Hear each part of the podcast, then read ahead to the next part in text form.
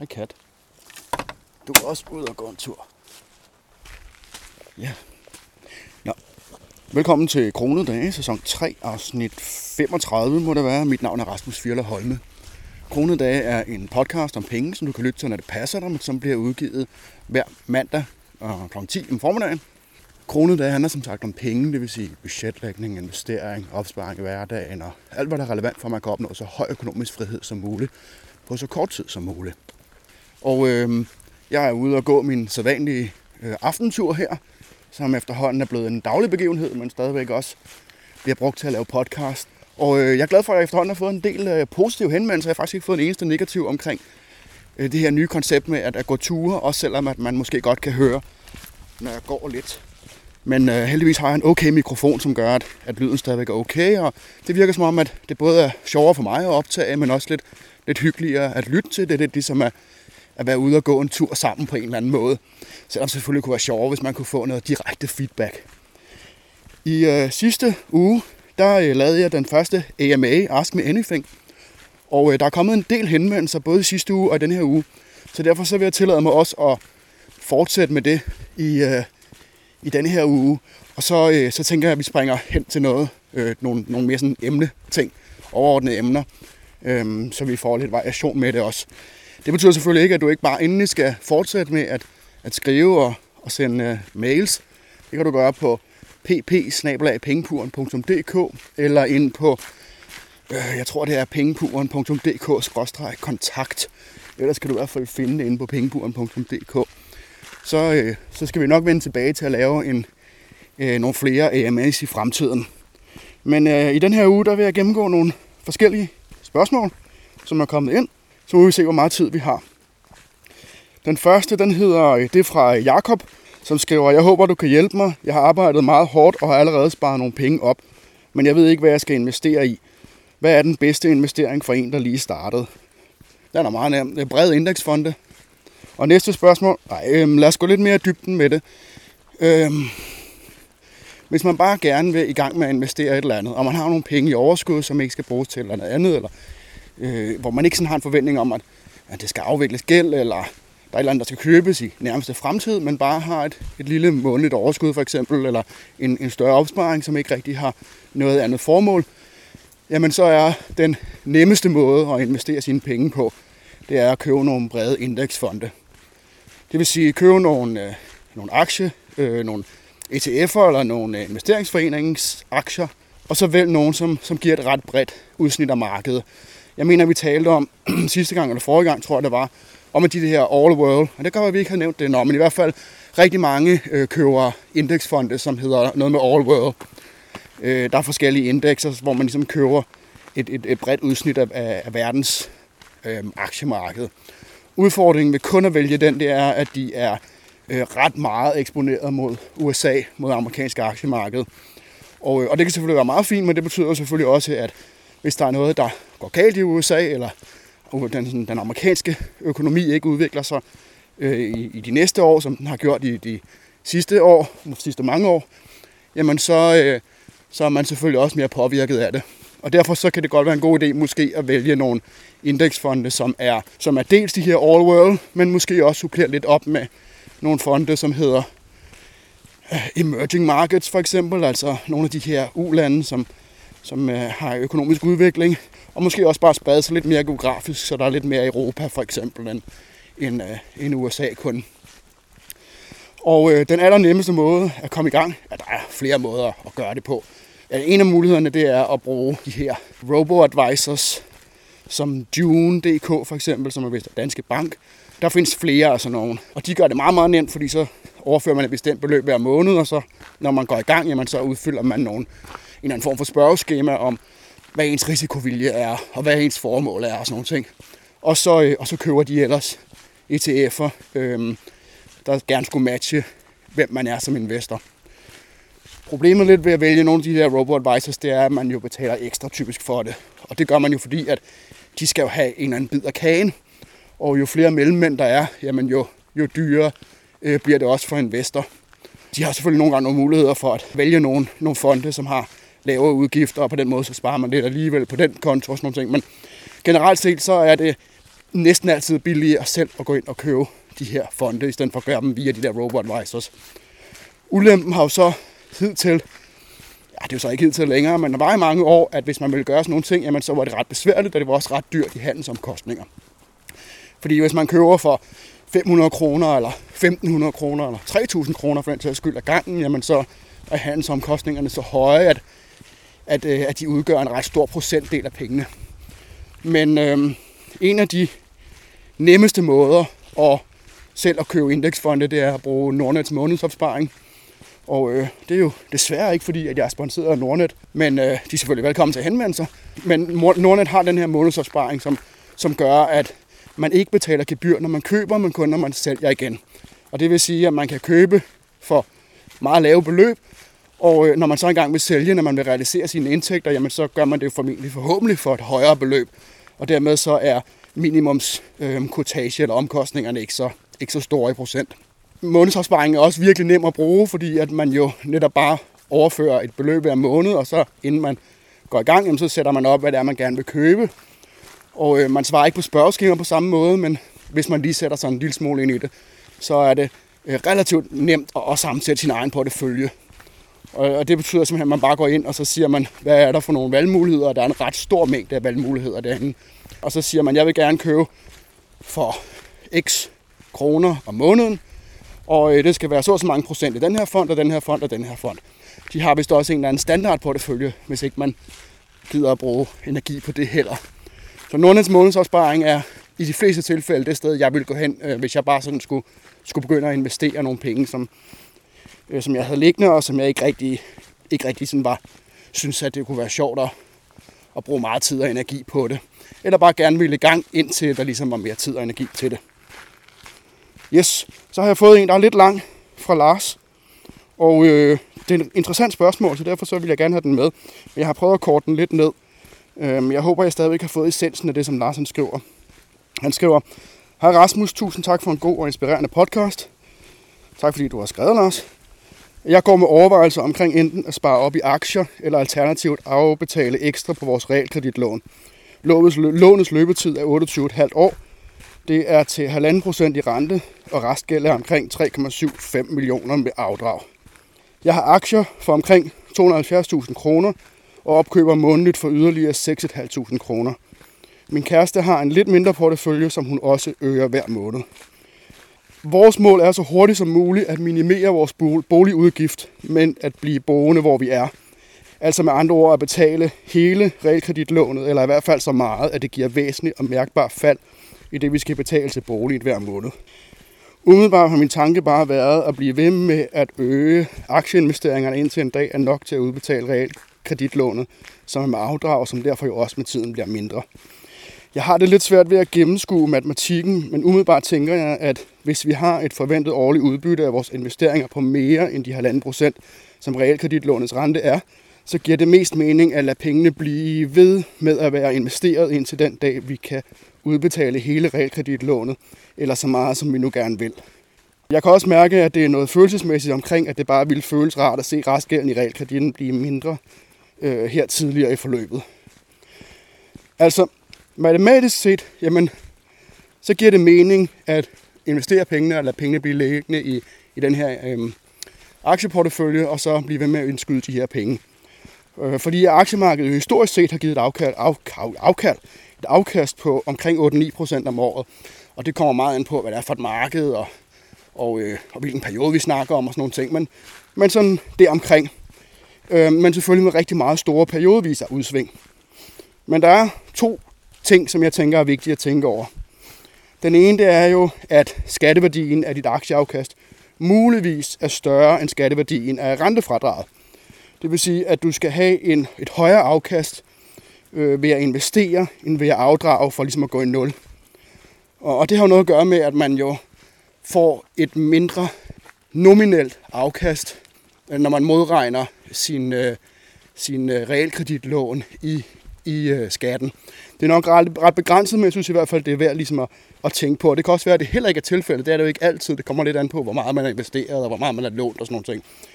Øh, men det er i hvert fald noget, der er værd at tænke på, om, at det ikke kun er en procent mod procent, men der også er noget med skatteværdi. Men hvis vi så alligevel kigger på det historisk, jamen så vil afkastet selvfølgelig i, formentlig, i hvert fald historisk set, langt, langt overstige de her halvanden procent, som, øh, som han betaler i rente.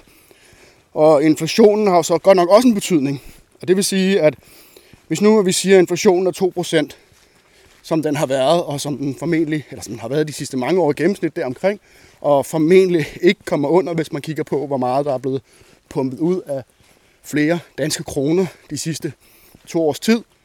Det er ret betydeligt, ikke så meget som amerikanerne, men stadigvæk ganske betydeligt. Og det betyder, at vi nok må regne med en inflation, der er noget højere end to procent i fremtiden.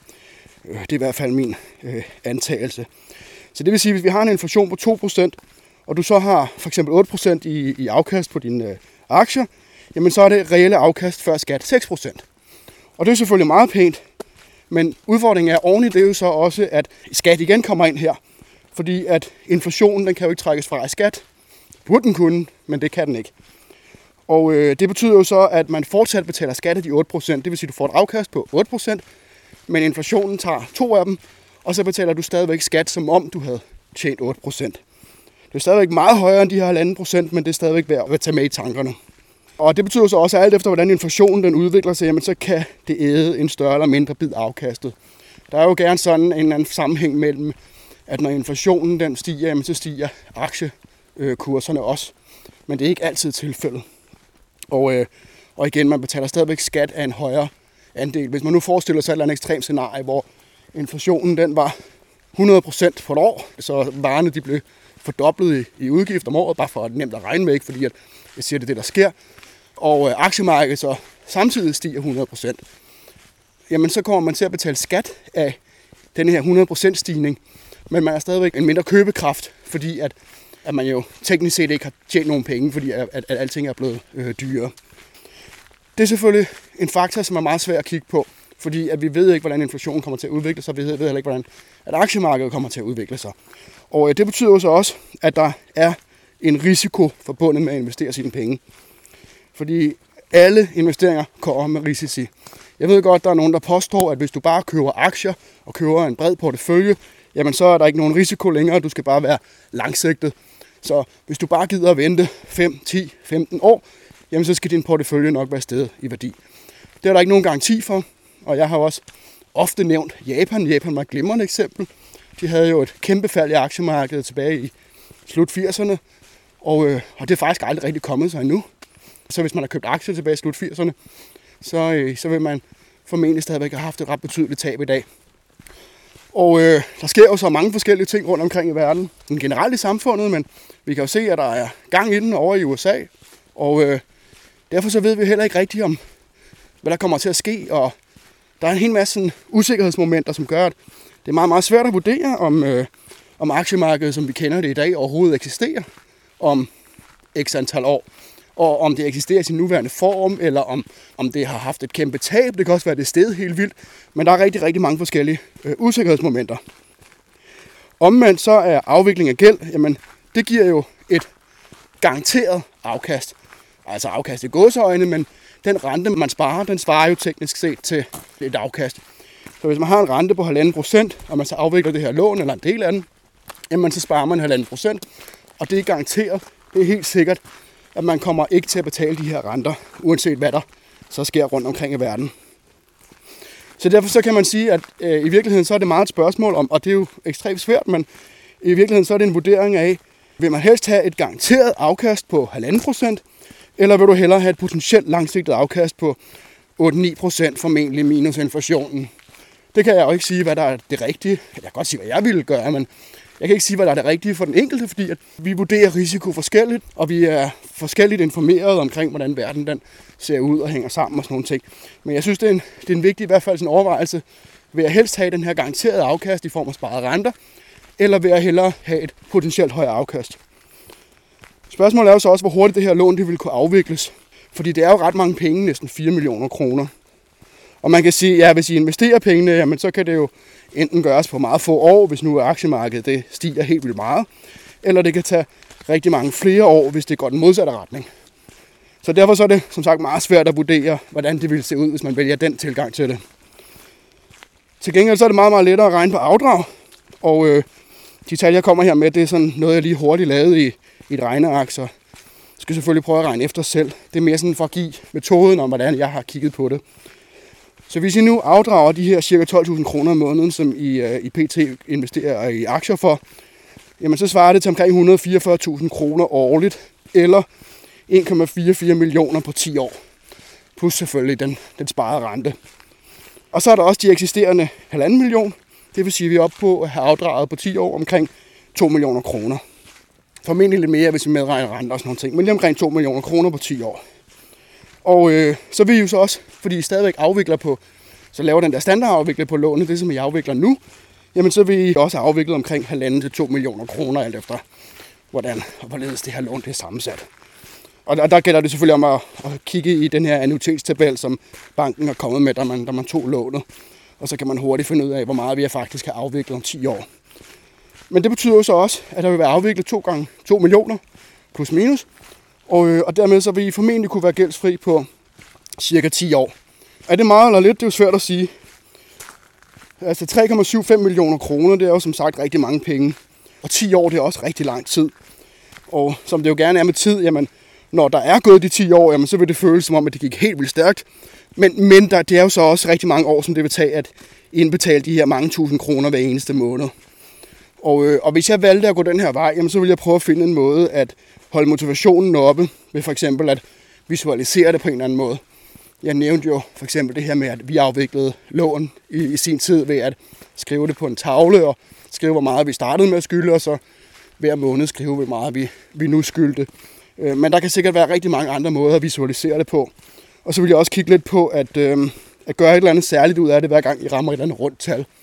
Altså hver gang, at I er gået hundrede tusind ned for eksempel, så finde en eller anden måde, hvor man kan sige, når vi rammer det her, så, så gør vi noget, der motiverer os. Og altså alle siger jo, at hvis man gerne vil nå et mål, så skal man fejre de små sejre. Og det er jo også rigtigt nok, men der er mange måder at, at, at fejre tingene på.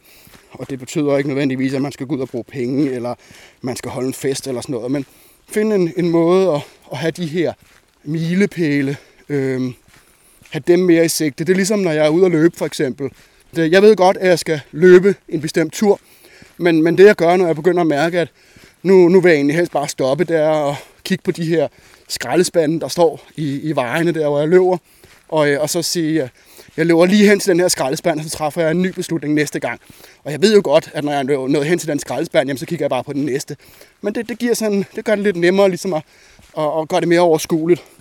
Så det var i hvert fald den måde, jeg ville gå til det på, hvis jeg valgte at, at afvikle hurtigere. Jeg vil også lige sige afsluttende, at uanset hvad, så husk også at have en eller anden form for nødopsparing. Fordi det vil være rigtig surt at skulle optage et eller andet lån i huset i en nødsituation. Bare fordi jeg brugte alle pengene på at afvikle lån i huset. Men øh, det vil selvfølgelig samtidig også være gældende, hvis I vælger at, øh, at købe aktier for pengene. Fordi at det vil selvfølgelig også være surt eventuelt at skulle sælge ud af sin aktieportefølje, fordi der er et eller andet, der går galt, og man ligesom skal finde pengene et eller andet sted. Og, øh, og risikere at, at skulle sælge med et potentielt tab. Og så vil jeg lige sige, at der findes rigtig mange gode beregnere online, som kan være et rigtig godt udgangspunkt. I kan også selvfølgelig bede banken om at lave en beregning for jer og sige, hvis vi nu afdrager ekstra her og her, og hvordan er det nu med gebyrer, fordi rigtig mange øh, realkreditlån, så vidt jeg er orienteret, der, øh, der er et gebyr oveni. Så tit så kan det ikke betale sig, det er selvfølgelig noget, du skal snakke med banken om, men tit så kan det ikke betale sig at øh, smide femten hundrede her og to tusind der, fordi at, at der måske er et gebyr på fem hundrede eller tusind kroner for at afdrage ekstra, så det er selvfølgelig også noget, man skal med i overvejelserne. Som sagt, det drejer sig meget om at sammenligne det potentielle afkast ved at løbe en højere risiko i forhold til et garanteret afkast, men hvor begge løsninger jo stadigvæk bringer jer i den, i den samme retning. Så har Birte skrevet, kære Rasmus, jeg er en stor fan af programmet, og jeg vil høre, om du kunne lave et opfølgende afsnit om pension.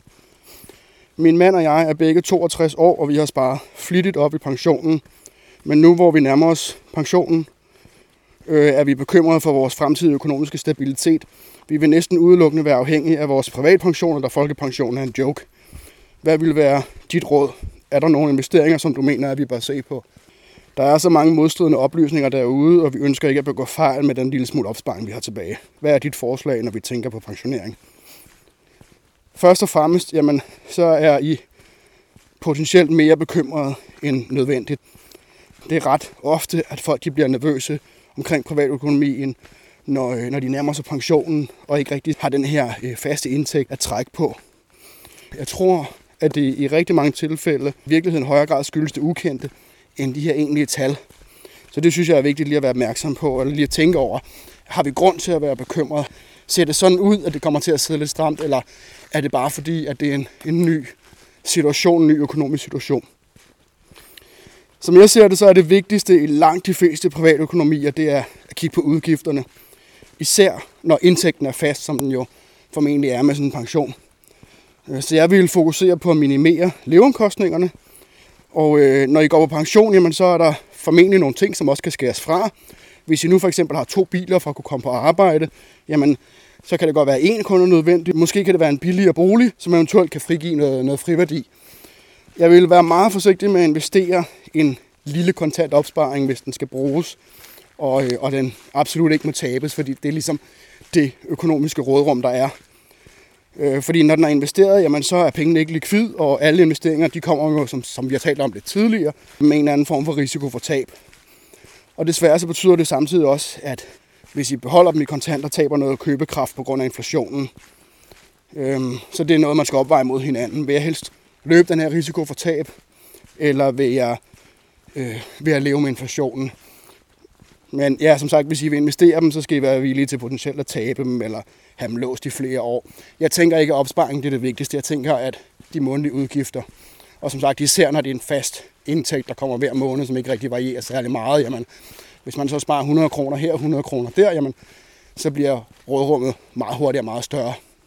Så hvis ikke I har lagt et, et budget, og har sådan ret godt styr på det også, det er ikke bare sådan et af de der automatisk opsatte bankbudgetter inde på, på netbanken, jamen så, øh, så tror jeg, i hvert fald for langt de fleste menneskers vedkommende, at der er formentlig flere tusind kroner at spare om måneden, uden at der nødvendigvis er øh, behov for at gå ned i, i levestandard.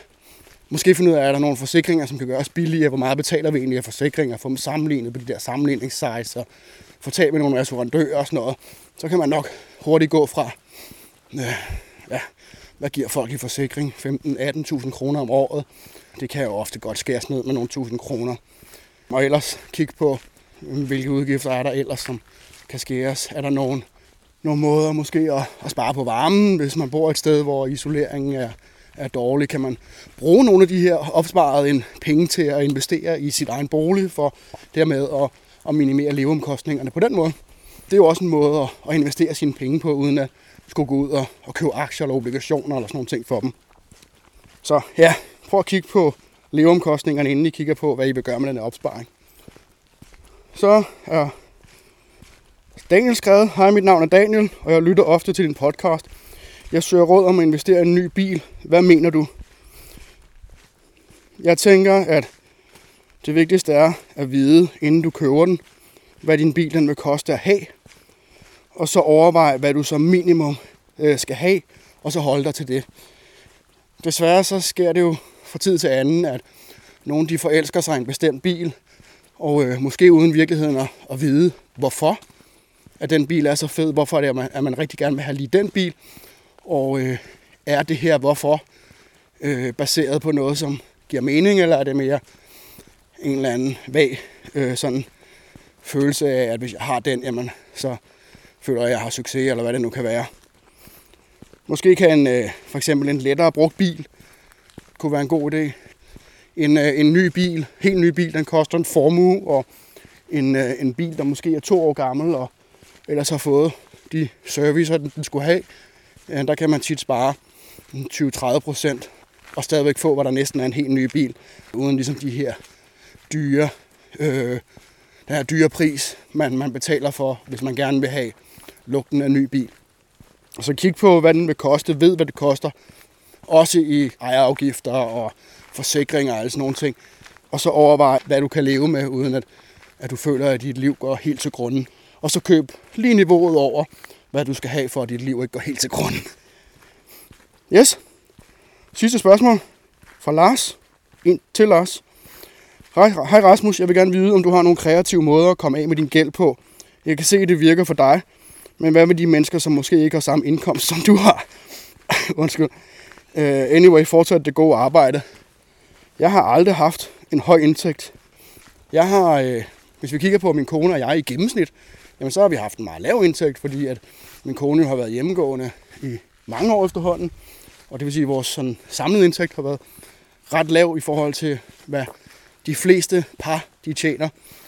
Og øh, den løn, jeg har haft, var heller ikke sådan... Altså, den var da fin. Det var sådan en, en god middelindkomst. Jeg har vel ligget omkring middelindtægten i Danmark, måske en lille smule højere. Men, øh, men ikke noget, som sådan er, hvad skal vi kalde det, misundelsesværdigt for de fleste danskere. Vores afdrag er, er kommet, fordi vi har fokuseret på vores leveomkostninger, som jeg har snakket om flere gange i dag også, og gerne taler om så meget som overhovedet muligt, at øh, sænke leveomkostningerne, og så bruge de penge, som man sparer på at afvikle gæld, indtil der ikke er mere tilbage. Og øh, ja, det er klart, at det er nemmere at få tingene til at hænge sammen, når man har betalt sin bolig og ikke har nogen gæld i det hele taget, øh, fordi så er leveomkostningerne så meget lavere, at man ikke behøver at tjene så mange penge. Men, men, øh, men det er et spørgsmål om at prioritere, hvad de penge, der kommer ind, skal bruges til. Og så er det selvfølgelig klart, at hvis du har en meget lav indtægt, så, øh, så er det selvfølgelig et godt sted at fokusere også. Fordi at jo flere penge man tjener, jamen, jo mere kan man afvikle. Problemet er måske bare, at der tit er den her tendens til, at jo flere penge man tjener, jo flere penge bruger man.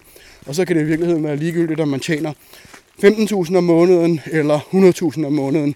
Selvfølgelig ikke helt ligegyldigt, fordi der er flere sådan, øh, drejer knap på, hvis man tjener hundrede tusind. Men øh, man kan sagtens have en lav indtægt, og så stadigvæk ende året med at have en højere formue end en person, der har to eller tre gange så høj indtægt, men, men som ikke har styr på deres leveomkostninger. Hvis du nu synes, du har brug for at tjene flere penge, fordi at, at indtægten måske er lav, jamen, så er der jo rigtig mange måder at gøre det på. Søge øh, job, som betaler mere.